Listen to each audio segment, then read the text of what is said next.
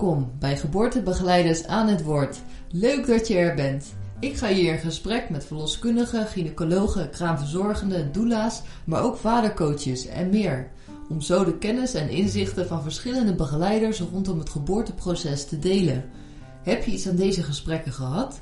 Steun dit initiatief door te delen, liken of een reactie achter te laten. Meer interviews vind je op geboortebegeleidersaanhetwoord.nl. Ik ben Sabine van Onselen, jouw host tijdens de interviews.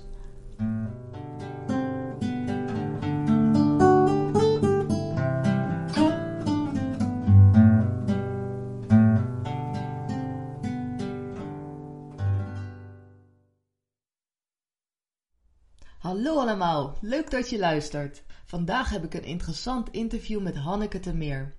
Hanneke is een seksuologe bij het Academisch Medisch Centrum in Amsterdam en ze heeft haar eigen praktijk Seksologie Termeer. Daarnaast is zij supervisor en docent seksologie op verschillende universiteiten. Hanneke heeft als achtergrond verpleegkunde en verloskunde en heeft zelfs tien jaar lang haar eigen verloskundepraktijk gehad. Deze combinatie verloskunde en seksologie geeft het interview een enorme diepgang. We zullen het onder andere hebben over de samenhang tussen belevingen van seks en de bevalling, samenwerking van hoofd en lichaam tijdens de bevalling, vaginisme, hoe vrouwen maatschappelijk naar seks kijken, seks tijdens en na de zwangerschap en seks bij ziekte bespreekbaar maken. Ik zou zeggen veel plezier! Hallo allemaal en welkom weer bij een nieuwe aflevering van Geboortebegeleiders aan het Woord. Ik zit vandaag met Hanneke Termeer in Amsterdam in haar praktijk, seksuoloogpraktijk Termeer. Welkom op de podcast Hanneke. Dankjewel. Hartstikke mooi dat je hier tijd voor maakt en ik uh, denk dat het een enorme waardevolle toevoeging is om ook een seksuoloog te spreken. Maar je bent niet alleen een seksuoloog, je bent eigenlijk ook nog steeds verloskundige, zeg maar, dat, dat is je achtergrond. Ja. Uh, dat is een hele mooie, bijzondere combinatie en... Uh, nou, we gaan straks je over seksologie hebben, maar waarom ben je in eerste instantie verloskundige geworden? Of kan je ook een stuk achtergrond op dat gebied vertellen? Ja, ik was, uh, even kijken, waar, waar ben ik, volgens mij heeft mijn, ik heb eerst heel vroeger na mijn middelbare school eerst de HBOV gedaan. En uh, dat vond ik eigenlijk helemaal niks, maar het was een opleiding van vier jaar. Maar in die tijd, ja, dat was ook een beetje mijn opvoeding. Als je ergens aan begint, dan maak je iets af. Dus ik heb dat gewoon vier jaar gedaan, ook een hele leuke tijd gehad. Mijn moeder, die zei op een gegeven moment, ik dacht van ik er echt niet in werken. Ze zei, is misschien niks voor jou. Dus aan mijn moeder, die, heeft dat, die leeft niet meer, maar dat heb ik aan haar ook wel een beetje te danken altijd. En zo ben ik me eigenlijk eens gaan oriënteren in de verloskunde. En uh, nou, het leek me ook heel leuk, want het is natuurlijk een heel praktisch vak. Het is echt een ambacht. Zelfstandig vond ik heel erg belangrijk. Eigen ondernemen, eigen, je eigen uh, tent. En toen uh, was in die tijd moeilijk om op de opleiding te komen. Dus ik heb twee keer meegelood. En de tweede keer ben ik ook aangenomen. En toen ben ik hier die verloskundeopleiding gaan doen. En dat was eigenlijk één groot feest. Dat maakte ze ook wel zo, want het was zo bijzonder als je aangenomen werd, sommige mensen waren echt vijf jaar bezig. Zo. En het was uh, in Amsterdam, de Voetvrouwenschool heette dat nog. Een uh, driejarige hele intensieve opleiding. Echt heel hard gestudeerd. Veel harder dan voor psychologie eigenlijk nog. En ik heb echt dat vak geleerd. En uh, ja, ontzettend leuk. eigen praktijk, eerste jaar waargenomen na mijn opleiding. Toen heb ik tien jaar een praktijk gehad. Als eerste lijns. Uh, ja, ja, eerste lijns. En je zal zeggen, waarom ben je er dan mee gestopt als het zo leuk is? Het is ook wel een beroep, vind ik. Uh, ik had al vrij snel door, nou, dit ga ik niet tot mijn 65ste doen. Die tijd toen ik werkte, toen waren er ook best wel heel veel vrouwen overspannen. Toen heette dat nog overspannen volgens mij, van, in plaats van burn-out. Ik dacht van, nou, volgens mij moet, je, moet ik er iets naast gaan doen. Dus toen ben ik heel part met psychologie begonnen. Maar daarnaast gewoon met heel veel plezier blijven werken. En dat heb ik eigenlijk zo tien jaar uh, gedaan. Eerst, uh, of nee, tien jaar eigen praktijk en toen nog twee jaar ook in het AMC. Als verloskundige. Klinische, ja. Als klinisch verloskundige. Echoscopie nog gedaan. Maar ik had altijd, ik vond het heel leuk, maar ik, ik had wel, op een gegeven moment heb je wel je plafond. Weet je wel? Ik vond wel, je komt, ja, het is een prachtig vak en het is voor mensen ook, uh, voor barende en zwangere ook het belangrijkste moment van je leven. Dus ik vind als verloskundige moet je dat vak ook met heel veel enthousiasme uitvoeren. Ja, en wat vond je het mooiste daaraan, aan je vak toen?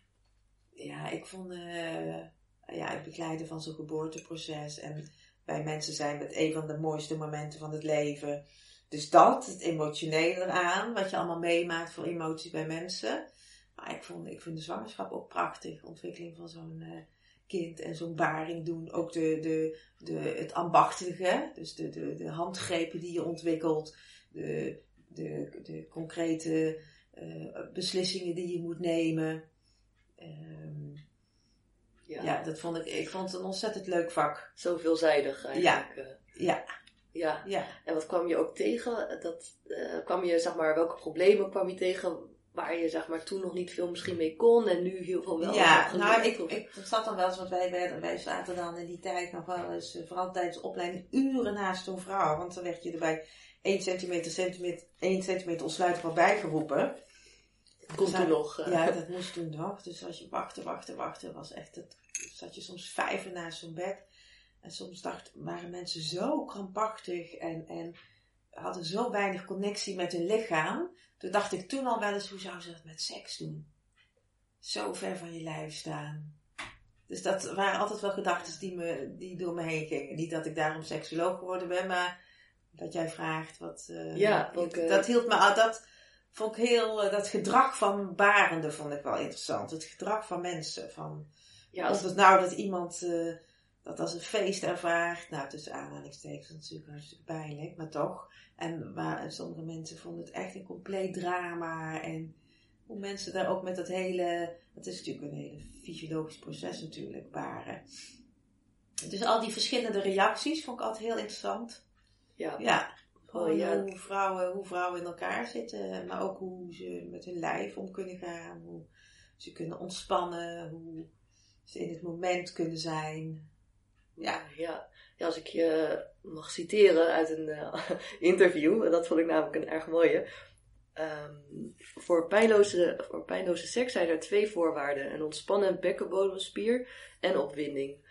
En nou ja, je noemt net inderdaad, hoe zouden ze dat met, met seks doen, zeg maar, als je heel krampachtig bent. En ik vroeg me af inderdaad, is dat uh, als je opwinding zou vertalen naar oxytocine en, en het liefdeshormoon, wat veel voorkomt, of wat heel cruciaal is bij de baring, is, is die link inderdaad te, te leggen als je dan deze quote ook naar Baring toetrekt? Of... Nou, ja, nou, wat, dit is uh, verder niet uh, wetenschappelijk onderzocht, of we hebben nooit een studie naar gedaan, maar ja, ik denk van, ik ben toch wel van mening, zowel bij een bevalling als bij uh, seks, ja, moet het, het, het, lijf en het brein een goede samenwerking hebben.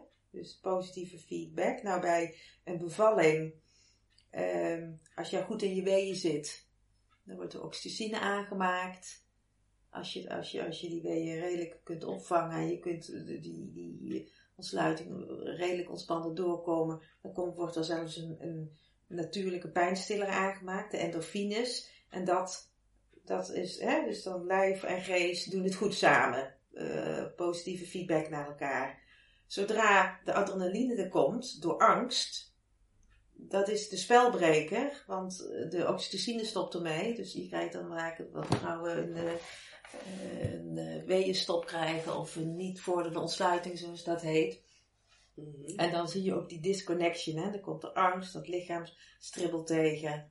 Nou, dat komt bij bevalling. Uh, de brug, de relatie met seks, de overeenkomst is eigenlijk ook met seks. Is het, ja, of de opwinding begint in je hoofd, of het begint lichamelijk. Maar belangrijk is, hè, als jij lichamelijk opgewonden bent, dat dat positieve feedback naar boven geeft, naar het brein. Als mensen die, die daar toch um, negatieve associaties mee hebben, zijn dat ook een soort spelbrekers. En zo zie je ook dat, dat lijf en brein gedisconnect kunnen zijn met seks. En ik denk, dat is geen handige. Want om in het hier en nu te zijn, of überhaupt om te kunnen voelen, om te kunnen genieten, is, is wel handig als dat uh, uh, samengaat, dat hoofd en dat ja, lijf. Ontzettend boeiend, ja. Dus die overlapping heb ik altijd, uh, ja, zelf, voor mezelf en zo leg ik het ook vaak wel een beetje uit. Ik denk dat er ook zeker een kern van waarheid in zit.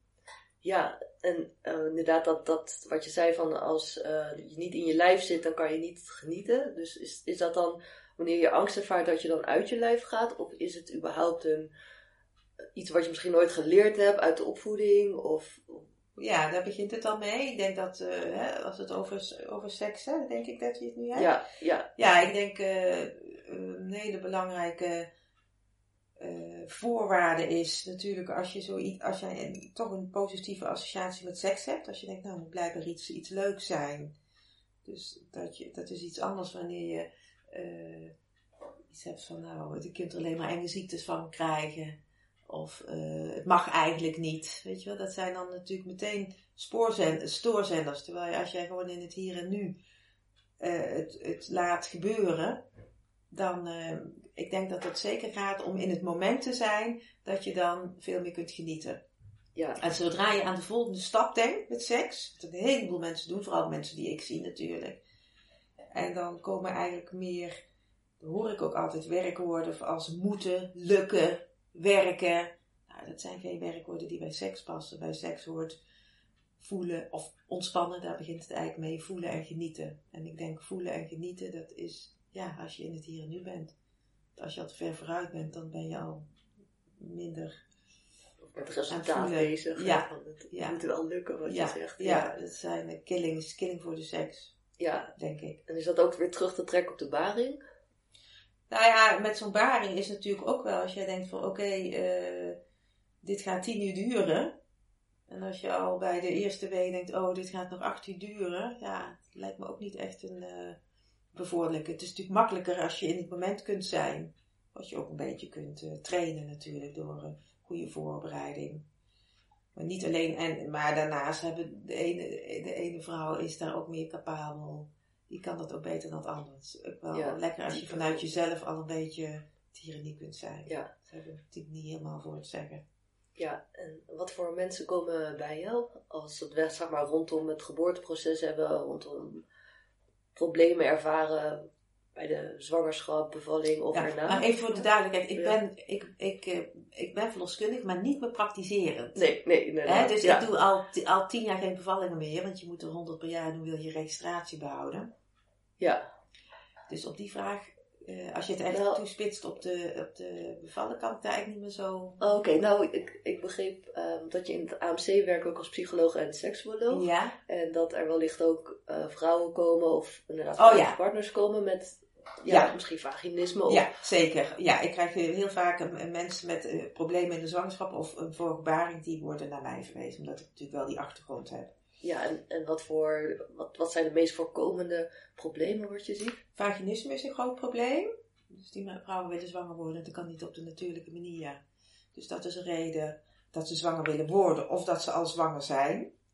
Want ze kunnen natuurlijk wel zwanger worden door zelfinseminatie. Dat wil zeggen dat ze eh, spuitjes en potjes noemen we dat. Dat mensen, eh, nou een man moet zorgen dat er een potje sperma geproduceerd wordt. En dat wordt met het spuitje in de vagina van de vrouw gebracht. Ja. Dat noemen we zelfinseminatie. Mhm. Want vaginisme, zou je dat nog eh, voor de luisteraars eh, kunnen toelichten, voor wie daar nog niet bekend mee is? Wat dat... Ja, een klassiek vaginisme, primair vaginisme, dat wil eigenlijk zeggen dat vrouwen eh, reflexmatig, dat de bekkenbodemspieren reflexmatig op slot gaat bij het naderen van of een tampon, of een vinger, of een penis. En reflexmatig, dat wil zeggen eh, dat het vaak niet gebaseerd is op pijn. Want klassiek vaginistische vrouwen hebben eigenlijk nog nooit pijnervaring gehad, want het is nooit, nooit gelukt.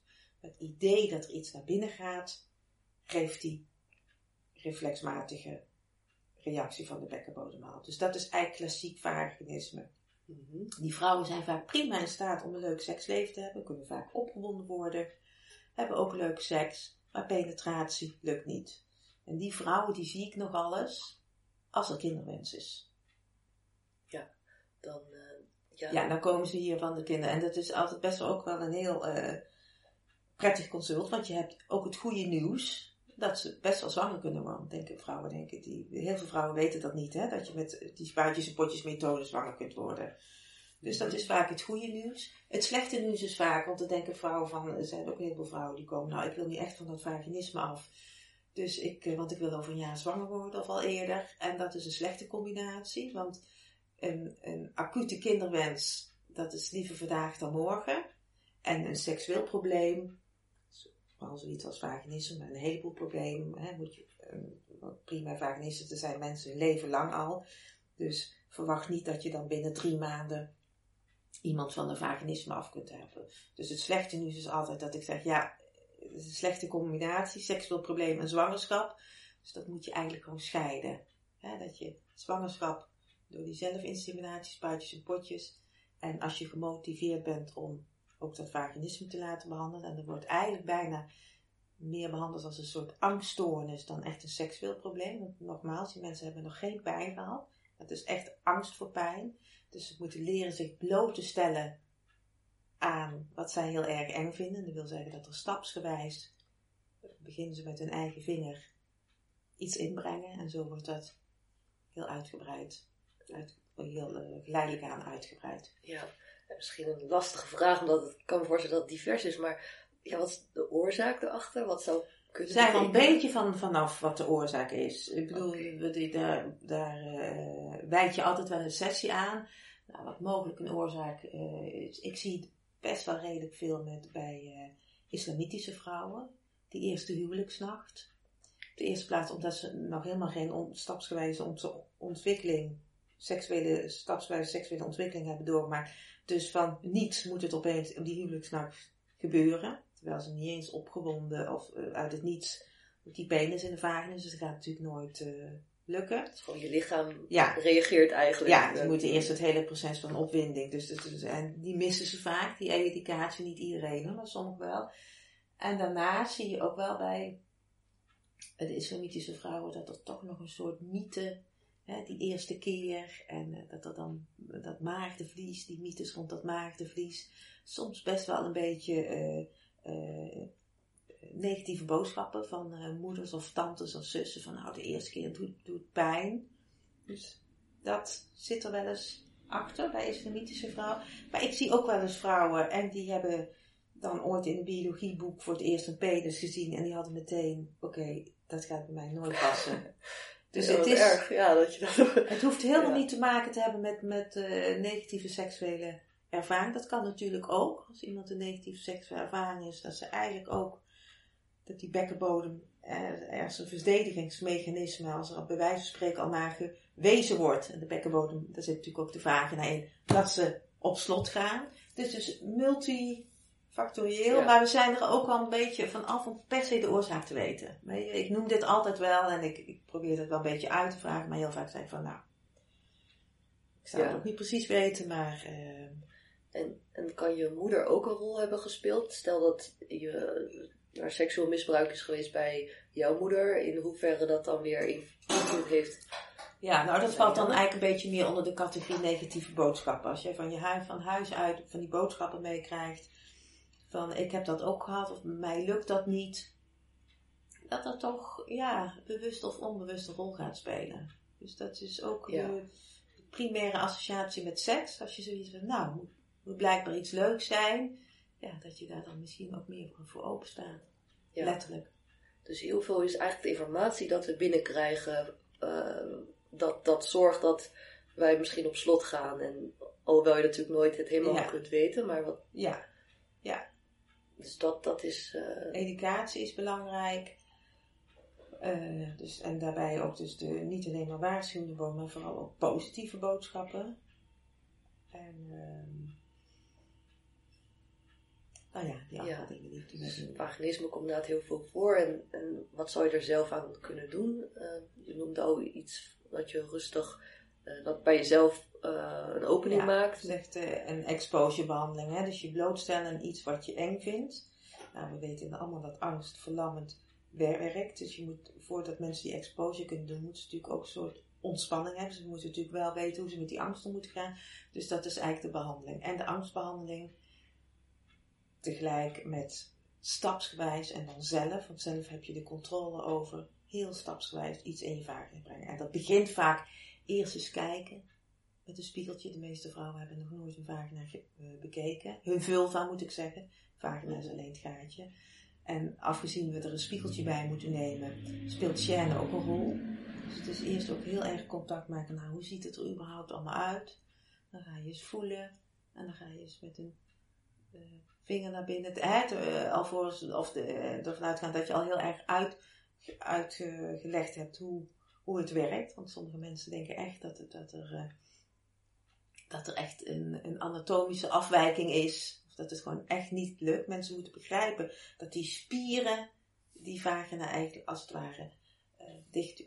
En uh, wat ik vergeet, dat je moet bij vaginisme ook altijd, want het is, uh, dat is ook, vind ik zelf een kunstfout, je moet ook altijd een gynaecologisch onderzoek doen. Dus kijken of er geen obstructie zit. Want dat kan natuurlijk dus zeldzaam. Want sommige vrouwen hebben bijvoorbeeld een tussenschot in hun vagina. Nou, als je dan al twee jaar bij de psycholoog loopt, Ja, dat je komt erachter en de hele jeugd is al binnenstebuiten gekeerd. Dat is natuurlijk niet uh, echt handig. Ja. Dus dit hoort dus, uh, seks, dus, uh, seks, bio, psychosociaal. Je houdt Mhm. rekening met lichamelijke dingen, met psychologische dingen en relationele dingen. Ja, dus, dat, uh, ik vroeg me af, als je toch zwanger bent geraakt wanneer je vaginisme hebt door, uh, uh, nou, door bij de gynaecoloog te zijn geweest, en hoe gaat vervolgens de bevalling? Is dat, dan heb je natuurlijk alles ook te maken met de bekkenbodemspier. Of is dat dan weer anders, omdat iets naar buiten gaat? Of... Ja, ja, het is heel plat gezegd, maar het gaat er niet in, maar wel uit. En um, eigenlijk om met de zwangerschap, om met de zwangerschap te beginnen. Nou, zwanger worden is natuurlijk een probleem. Maar als ze eenmaal zwanger zijn, dan komen, kunnen mensen eigenlijk die zwangerschap best wel goed uh, doorkomen. Want uh, nou, ze kunnen vaak geen inwendige echo dragen. Maar ja, dan doe je een uitwendige echo. Dus die zwangerschap is op zich niet zoveel, uh, hoeft niet zoveel problemen op te leveren. De bevalling, waar iedereen dan enorm tegenop ziet, wel. De kans op een keizersnede. En seksio is ook vele malen groter, iemand met primair vaginisme. Maar, ik zeg nog steeds, en dat is, uh, ja, ik ben natuurlijk geen verloskundige meer. En in mijn tijd was de fysiologie en de thuisbevallingen, kwam nog heel vaak van. Ik, maar je kunt nog steeds met je handen op je rug een bevalling doen. Je kunt nog steeds aan het gedrag van een vrouw zien of ze goed in partu is. Uh, nou, als er helder vruchtwater is, als de harttonen van het kind uh, uh, goed zijn, dan heb je geen harde indicatie om inwendig onderzoek te doen. Dus je kan eigenlijk nog steeds met je handen op rug een bevalling doen.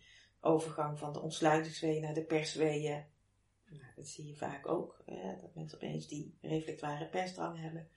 Nou, met persen, je moet je voorstellen, vrouwen met vaginisme, die zullen dat misschien wel tegen willen houden, maar de de, de inwendige kracht van de baarmoeder is zoveel malen sterker dan de wil van de vrouw om tegen te houden. Ik zeg altijd, uh, er worden nog steeds kinderen taxis geboren. Nou, dat wil die moeder niet, dat wil de taxichauffeur ook niet. Al helemaal niet, maar om, om aan te geven dat er op een gegeven moment geen houden meer aan is om het tegen te gaan. Ja. Dus het kans op een keizerstuk is veel groter, want als er, als, als er een, een, een kunstverlossing of er moet getoucheerd worden, ja, dan, dan heb je geen tijd om, om, uh, ja, om, om dat, uh, heel veel tijd aan te besteden. En bij klassiek vaak lukt het ook niet. Dus de kans op een keizersnede is wel groter, maar niet uitgesloten dat het vaginaal kan. Ja, nou dat, dat geeft hoop. Ja. En, en dan zie je vaak dat dan Ja. het kind geboren wordt en dan zie je die mannen ook wel eens kijken, nou, zo'n zo'n kinderhoofdje, als dat er doorkomt, dan moet dat bij mij straks ook wel lukken. Maar echt de klassieke vaginische Ja. vrouwen gaan daarna gewoon weer heel, ja, eh, gewoon weer helemaal op slot. Dus Ja. vandaar, het gaat er eh, niet in, maar wel uit. je hebt, eh, heb je ook cliënten gehad waar dat inderdaad verholpen is? Dat er... Ik heb één keer een cliënt gehad, dat was wel interessant. Dat was inderdaad een islamitische vrouw, heel hoog opgeleid. Dus die had een beetje verwarrende boodschappen gehad. Die wist eigenlijk wel dat dat, dat, dat, dat verhaal rond dat maagdenvlies en dat, dat bloeden de eerste keer, dat het niet bij iedereen op hoefde te gaan. Maar blijkbaar, zo zoals zij dat zelf geduid eh, heeft bij mij achteraf, dacht zij van, eh, nou was het blijkbaar toch wat, wat eh, dat gaf in ieder geval spanning. En toen is zij bevallen. Nou ja, dus dat maakte het natuurlijk helemaal door. Dus toen, op een of andere manier kon ze toen legitiemer, eh eh hoe heet het, zonder eh allerlei gedachtes seks hebben. ja, dus, Snap je wat ik bedoel? dus echt door een inzicht. Of Ja. door een, een, Ja, een het is een beetje duiden natuurlijk, maar zo had zij dat geduid. Het is me altijd bijgebleven. Vond ik namelijk wel een hele, ja, kon ik wel iets bij voorstellen. Dus nu, die, die bevalling dus, oké, ja, alles is door, dus nu hoef ik ook geen bloed meer te hebben. En toen kon ze het blijkbaar eh toelaten. toelaten, mooi. Ja, en nou, je zei dat het wel redelijk wat vaker eh, voorkomt, vaginisme. Als je naar de maatschappij kijkt en rond seks, wat, wat, ja, wat is jouw visie eh, of inzichten hoe wij met seks omgaan in de maatschappij? Is dat is dat iets waar we nog aan kunnen werken op bepaalde stukken of, uh, of niet? Ja, dat is een ander onderwerp natuurlijk. Zeker. Uh, op de eerste, nou ja, een heleboel onderwerpen. Uh, er zeggen uh, dat mannen en vrouwen seksualiteit zo enorm verschillend. Er valt best wel mee. Er zijn er vooral heel veel overeenkomsten. Verder is seks ook wel, ja, het, klinkt een beetje raar uit de mond van de seksoloog misschien. Het is ook een, best wel een overgewaardeerd iets. Mensen denken heel normatief over seks. Dat zie ik ook. Hier, we moeten het toch allemaal nog maar twee keer in de week doen. En uh, vooral de hoogopgeleide vrouwen, ze moeten werken, ze moeten uh, er piekfijn uitzien, ze moeten ook nog drie keer in de week naar de sportschool en ze moeten ook nog seks. Dus het is een heel normatief iets. En dat normatief brengt, weet je wat, dat brengt ook weer dat moeten erin. Dus dat, uh, dat is, uh, ja, dat is ook niet zo'n handige. Mm -hmm. um, dus, je zegt van als je een paar keer in de week seks hebt, dan ben je normaal als, als het ware. Nou, dat wordt nog zo, er wordt heel normatief over seks gedacht. Ja, en dat is wel interessant, want er komt ook uit allerlei onderzoeken die wij doen. Want je kunt je ook afvragen, zo heel, veel, uh, heel veel vrouwen die hebben bijvoorbeeld pijn met seks. Eén op de zes vrouwen heeft pijn. Maar het, het, merendeel daarvan gaat toch door met vrijen. Dus uh, die, de tanden op elkaar houding. En dat dat bijna nog meer, ja, dat dat, ja, voor vrouwen blijkbaar een betere attitude is. Uh, hè, want dan doen ze het nog, zijn ze nog normaal. Mm. Dan uh, dat ze dat niet uh, kunnen. Dat ervaren ze veel meer als, als, als ze geen seks kunnen hebben, voelen ze zich toch vaak ja, dan niet normaal en, en minderwaardig en onzeker. En, en ja, ja. Dus, dus uh, dat is ook een, een punt wat nog uh, maatschappelijk, hè? Dus vooral voor vrouwen, vrouwen toch autonomer maken in hun seksualiteit. Dat het allemaal niet afhankelijk is van uh, wat, wat een vriendje wil of wat, wat de norm is, maar vooral wat ze zelf willen. Ja, dus daar een grens aan geven. En, ja, maar ook ontdekken wat ze prettig vinden. Vrouw is ook nog best wel heel erg afhankelijk van de opwinding van de partner. Mm -hmm. Anticipeert nog heel erg op het tempo van de partner. Mm -hmm. Wat ook heel veel problemen dan uh, uh, kan veroorzaken. Dus je ziet daar verschillen mannen en vrouwen wel in, in die... Nou, je ziet vaak in het begin van een relatie, dan gaat het allemaal vrij vanzelf. Komt het allemaal een beetje uit de lucht vallen. Je hebt allebei tegelijk zin. Je zit vrij snel allebei in dat luststukje. Nou, leuk. Maar op een gegeven moment zie je toch de verschillen. En dan zie je over het algemeen dat de man, vooral de jonge mannen, is eigenlijk zin en opwinding is één pot nat. Want een jonge man met zin heeft vaak ook al een erectie, dus hij is ook al opgewonden. Uh, een vrouw is zich veel minder bewust van de genitale opwinding. Een vrouw weet dat eigenlijk niet zo goed wanneer ze vochtig is. Dus die gaat veel meer af op beleving. En dan kan ze zeker ook in die opwindingsfase komen. En dan zie je best wel vaak dat vrouwen toch, eh, nou wat ik zei, het tempo van de man aanhouden. En dan soms ook te snel bijvoorbeeld overgaan op penetratie. Terwijl ze daar zelf nog niet opgewonden genoeg voor zijn. En zo werk je eigenlijk vaak pro problemen in de hand. Dan ga je pijn krijgen. Nou, als je pijn hebt, dan, dan, dan krijg je vaak het zinprobleem. Wat vrij gez gezond is. Want pijn hoort niet bij seks. Dus logisch dat je daar ook geen zin in hebt. Dus dat, ja. dat is ja. veel meer dat, dat, dat autonome, hè? dat je veel meer uh, zelf als vrouw uh, uh, weet wat jij nodig hebt om opgewonden te worden. En dat je daar ook zeker de tijd en de ruimte ja. inneemt. Nou, het is een boeiend. Ja, we wijken een beetje uit, maar ik denk dat het ook een erg belangrijk onderdeel is hè, van het geboorteproces. Dus ja. fijn dat je daar ook nog even wat over vertelt. En um, ja, ik loop eigenlijk helemaal vooruit, want ik wil eigenlijk ten eerste ook vragen, van, omdat ik het een bijzondere stap vind, dat je na het verloskundige een seksuoloog bent geworden. Okay. Had je daar, uh, ja, waarom ben je een seksuoloog geworden? Is ja. in eerste instantie. Goeie vraag, die heb ik, krijg ik heel vaak gesteld natuurlijk. Mm -hmm. Eigenlijk heel pragmatisch, want ik was uh, dus verloskundige, toen werkte ik op een gegeven moment in het AMC en toen was ik... Uh, een gegeven moment ook psycholoog. En toen dacht ik, goh, psycholoog en verloskundige. En toen zei de, gynaecologie, de gynaecoloog op de afdeling, nou weet je wat, dan ga jij uh, zwangeren begeleiden die het moeilijk hebben. Toen dacht ik van, nou, ik heb een beetje gehad met die zwangeren, heel eerlijk uh, te zijn. Leek me ook wel leuk om nou eens een keer ook een andere beroepsgroep, altijd maar vrouwen van dezelfde leeftijd en dezelfde levensfase. En in het AMC uh, zit dat allemaal dicht bij elkaar, de seksologieafdeling en de gynaecologieafdeling. En er liep daar een, een, vrij bekende seksoloog rond, dokter Van Lunsen. Rick van Lunsen is onlangs met pensioen gegaan. Dus ik dacht, ik ga met die man eens een, uh, een gesprek aan. Ja. En uh, nou, zo gezegd, zo gedaan. En uh, wat ik echt ontzettend leuk vind van seksologie, dat, dat, dat er niet alleen een psychologische kant in zit, maar ook een medische kant. Dus zo kon ik mijn achtergrond perfect combineren. En medisch en psychologisch. Ja, dus zo ben ik eigenlijk praktisch in dat vak gerold. En uh, ja, het is ook een ontzettend leuk vak. Ja, mooi. Ja, het heeft uh, inderdaad heel veel ingangen. En, en, wat je zegt, je weet alles al over de fysiologie. Ja. Rond, rond dat gebied. Ja. En mannen komen inderdaad uh, ook bij jou, zoals je zei. Dus dat is erg mooi. En nou goed, we hebben het over vaginisme gehad. welk ander stuk vind je belangrijk om nog te benoemen waar vrouwen, veel vrouwen tegenaan lopen? Als je het weer hebt, zeg maar rondom na de bevalling of uh, tijdens de zwangerschap? Um, nou, na de bevalling, wat je vaak wel ziet, en of dat nou een bevalling is, of een ziekte, of de menopauze. Ik zie best wel veel mensen die hebben problemen naar aanleiding van, nou in dit geval bijvoorbeeld een bevalling. En dan wijten ze dat ook eigenlijk helemaal aan de bevalling. sinds de bevalling heb ik pijn, of sinds de bevalling heb ik geen zin meer kan natuurlijk allemaal. Dat is vaak ook wel uh, omdat vrouwen ook wel na een bevalling hebben van uh, oké, na zes weken moet het weer. Uh, mijn man heeft al zo lang moeten, moeten wachten. En dus dat ze dan toch ook wel weer een beetje anticiperen op de wens van de vrouw.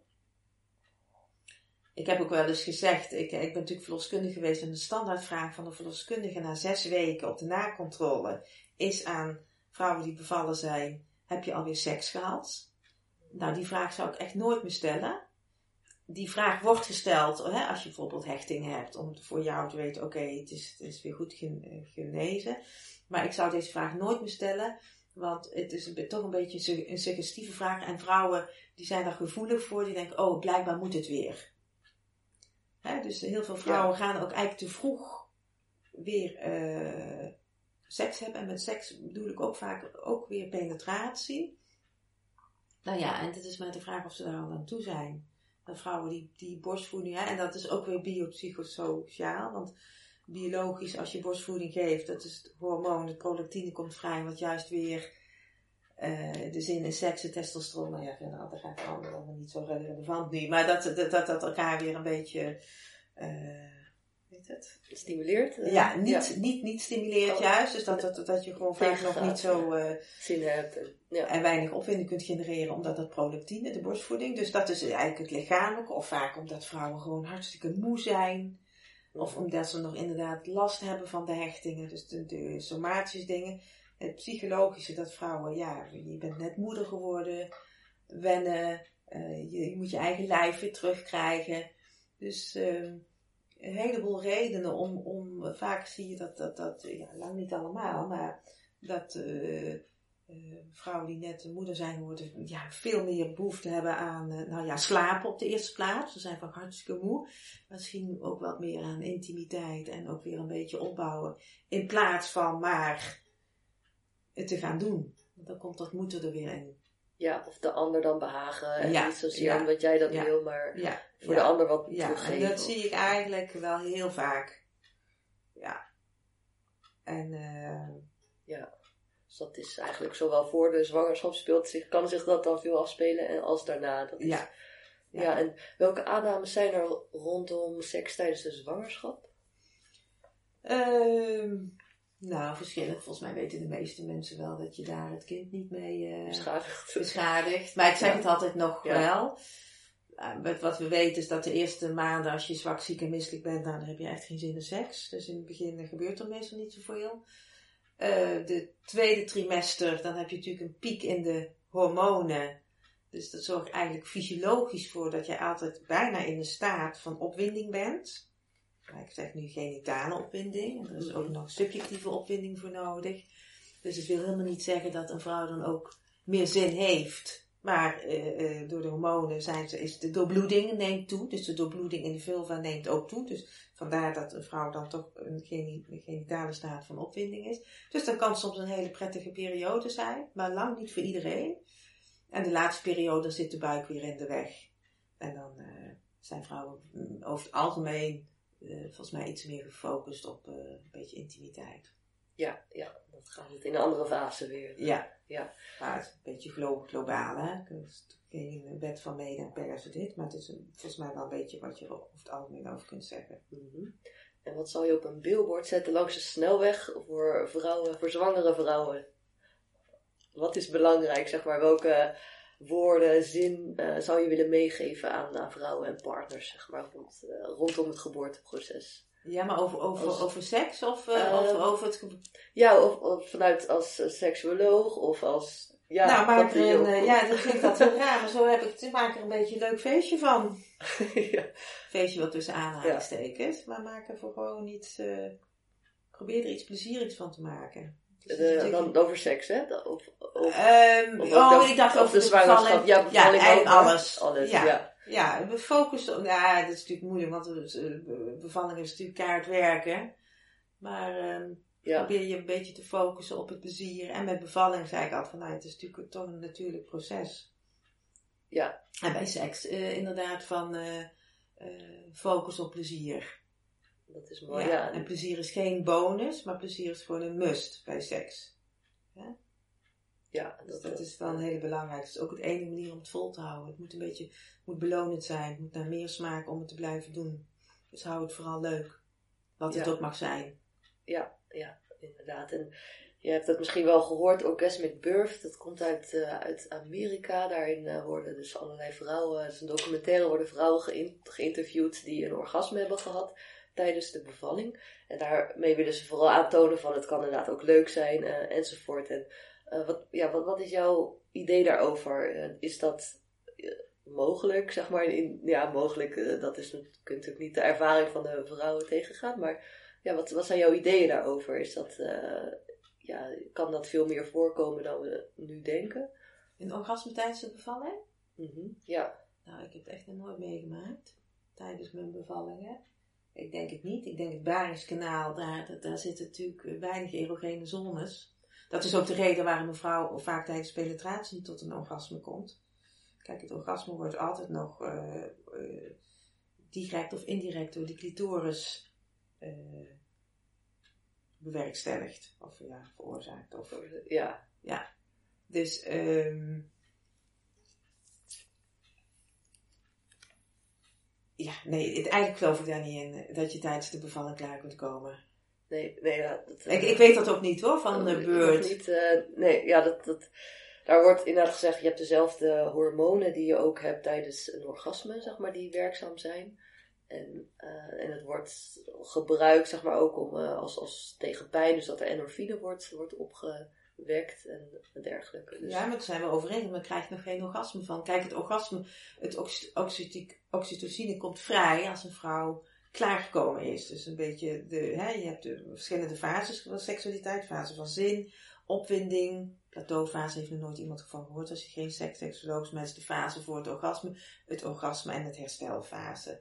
En de herstelfase, dus na het orgasme komt het, en de, oxytocine eh, vrij, het knuffelhormoon, of dat vrouwen emotioneel kunnen worden. Nou, dat is dan de overeenkomst die vrouwen natuurlijk ook hebben tijdens de baring. Maar Mhm. van oxytocine krijg je nog geen orgasme. Mhm, Oké, ja. Nou ja. Ja, nee, het, eh, het orgasme wordt gewoon veroorzaakt Ja. door de... Veroorzaakt, bewerkt, vind dat een beetje moeilijk welk woord ik daarvoor moet gebruiken. ja, Maar heb je, die wordt- kli- heb je de, de, clitoris voor nodig? En niet alleen uitwendig. Het is wel zo dat vrouwen soms... De clitoris die loopt natuurlijk... eh, veel is niet alleen het, het, eh, het knopje... Mhm. Wat we aan de buitenkant zien, maar die lopen nog diep door. Dus er zijn wel zeker vrouwen die door penetratie ook een orgasme kunnen krijgen. Alhoewel is dat wel de min- minderheid. Ook dan wordt het door de clitoris Ja. veroorzaakt. Inderdaad, dat, dat je de... Je hebt dan de clitoris en binnen ook een G-spot zitten. Zeg ik dat Ja, je mag het de G-spot noemen, maar wij noemen dat eigenlijk allemaal clitoris. Oké, doordat Ja. dat Ja. met zenuwen doorloopt. Ja. eh, Ja. Gewoon een groot orgaan. En eh, die qua vrouw wel eh, verschilt in de anatomie. Bij de, hoe die bij de, bij de ene vrouw zit die anders dan bij de andere vrouw. En daar denken we ook wel een reden waarom de ene vrouw wel vaginaal klaar kan komen en de ander niet. Mhm. Maar het is, voor klaarkomen zijn twee dingen nodig. Je moet en eh, opgewonden zijn. Dus het is de climax van de opwinding. En je hebt er de, de clitoris voor nodig. Ja, ja. En met een, met een bevalling eh, ja, zit je toch in de, in de bariskanaal. En het bariskanaal, dat zeg ik ook altijd eh, bij vrouwen. Met het, uit- dus voor mij altijd, zoals leg ik dat altijd naar vrouwen uit. Dat vaak en eh, met, bij koppels dat penetratie voor een vrouw over het algemeen minder belonend is dan voor een man. Voor de man is het de ultieme stimulatie, maar voor de vrouw is het ook het bariskanaal. Maar goed ook dat het daar niet kriebelt van de zenuwtjes. Je Ja. moet ook een kind door. ja, oh, dat is wel mooi gezegd. Ja, dus de natuur die heeft er al over nagedacht. Ja. Weet ik niet, maar nou ja. zou je denken. ja. Inderdaad, en welke ontspanningsoefeningen zouden vrouwen kunnen doen om de bekkenbodemspier meer te kunnen ontspannen? Of meer, ja, waardoor bijvoorbeeld voorbereiding op een bevalling of daarna. Ja, ik krijg natuurlijk heel veel. eh, ik ben natuurlijk een beetje uit uit die verloskunde. En ik denk dat dat ook de taak is van de, de, de, de, mensen die de zwangerschapsbegeleiding geven. Wat ik nu als seksoloog zie, dat inderdaad eh, die bekkenbodem is ook een heel belangrijk gebied bij seksuele problematiek vooral. Want de voorwaarden om, eh, nou, wat je toen net al citeerde, om eh, leuk te kunnen vrijen, is dat je en opgewonden moet zijn en een ontspannen bekkenbodem moet hebben. En heel veel mensen hebben geen ontspannen bekkenbodem, vooral de mensen die ik zie, ook mannen, voor mannen als vrouwen. En daar zijn zeker allemaal oefeningen voor te doen, maar de hamvraag is altijd, mensen moeten inzichtelijk krijgen, wat is de relatie tussen klachten, bijvoorbeeld pijn en de bekkenbodem. De meeste mensen hebben toch het een vaag gebied, dus je moet heel goed uitleggen wat die bekkenbodem is. Eh, wat is de reden dat de bekkenbodem gespannen is? Dat kan zijn doordat eh, de seks niet opgewonden is, opgewonden genoeg is, schuurpepine-effect, mechanische wrijving, waardoor pijn, maar spieren op antispieren. Dus dan is het echt gerelateerd aan de seks. Maar ik zie ook een heleboel vrouwen waarvan de bekkenbodem primair al een beetje op slot zat. Primair gespannen is. Dus je moet eerst inzichtelijk krijgen wat is de reden waarom het gespannen is. Want daar worden we niet mee geboren. Kan bijvoorbeeld ook zijn negatieve seksuele ervaringen, ziektes, waardoor die spieren want spieren antisperen op pijn. Dus als jij een darmziekte hebt, je hebt altijd buikpijn, kun je ervan uitgaan dat die spieren daar gespannen zijn. Pesten. We zien ook een best wel een relatie tussen pesten en pijn. Met samengeknepen billen naar school.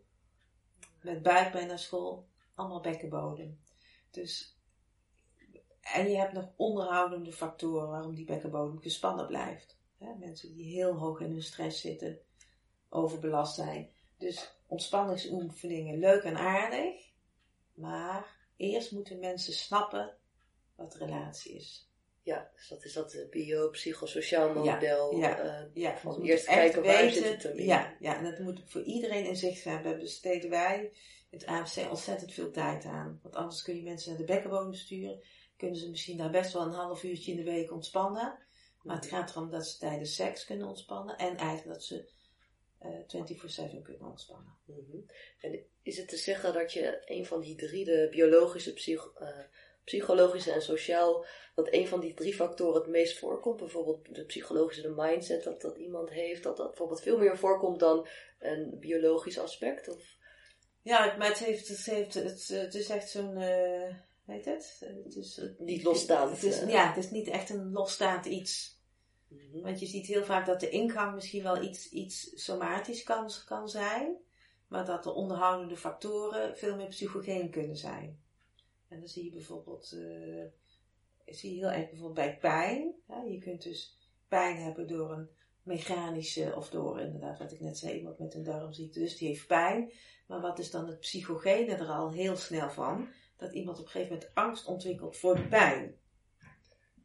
Dus dat, Ja. dat, dat, dat is, hè, dat, nou ja, en dat zorgt er weer voor dat je, want pijn is geen erotische gedachte, dat er minder opwinding is, meer spierspanning, minder lubricatie, minder vochtig worden, pijn en de cirkel is rond. Weet je wel? Dus Ja. het, is, het, is, helpt elkaar in stand ja, eigenlijk. Het echt, zijn allemaal onderhoudende factoren. En wat zou je kunnen meegeven aan mensen die hiermee te maken hebben? Zeg maar, een, wat is het belangrijkste in eerste instantie, naast het opzoeken van, denk ik, een, een se- een seksuoloog of een gynaecoloog?